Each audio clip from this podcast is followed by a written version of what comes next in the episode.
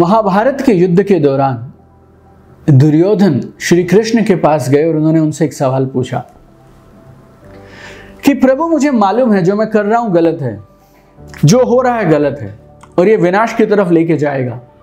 उसके बाद भी मैं ये फिर भी क्यों कर रहा हूँ और चाहकर भी इसको रोक नहीं पा रहा? भगवान कृष्ण ने कहा, दो कारण हैं जिसकी वजह से तुम ये सब कर रहे हो।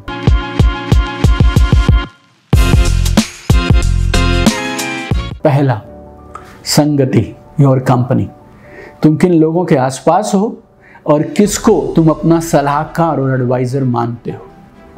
कंपनी संगति. और दूसरा, तुम सिर्फ़ अपने इंस्टिंक्ट के हिसाब से काम कर रहे हो। तुम ये सोच नहीं रहे हो कि इसके लॉन्ग टर्म कॉन्सिक्वेंसेस क्या होंगे।